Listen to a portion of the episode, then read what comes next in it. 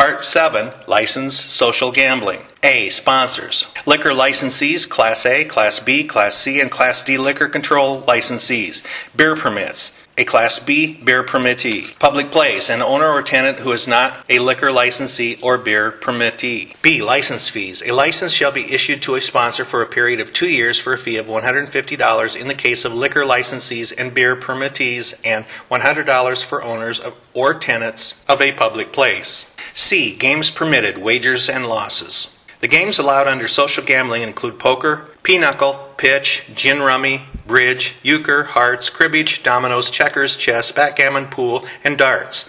A person shall not win or lose more than $50 in cash or consideration during a 24 hour period.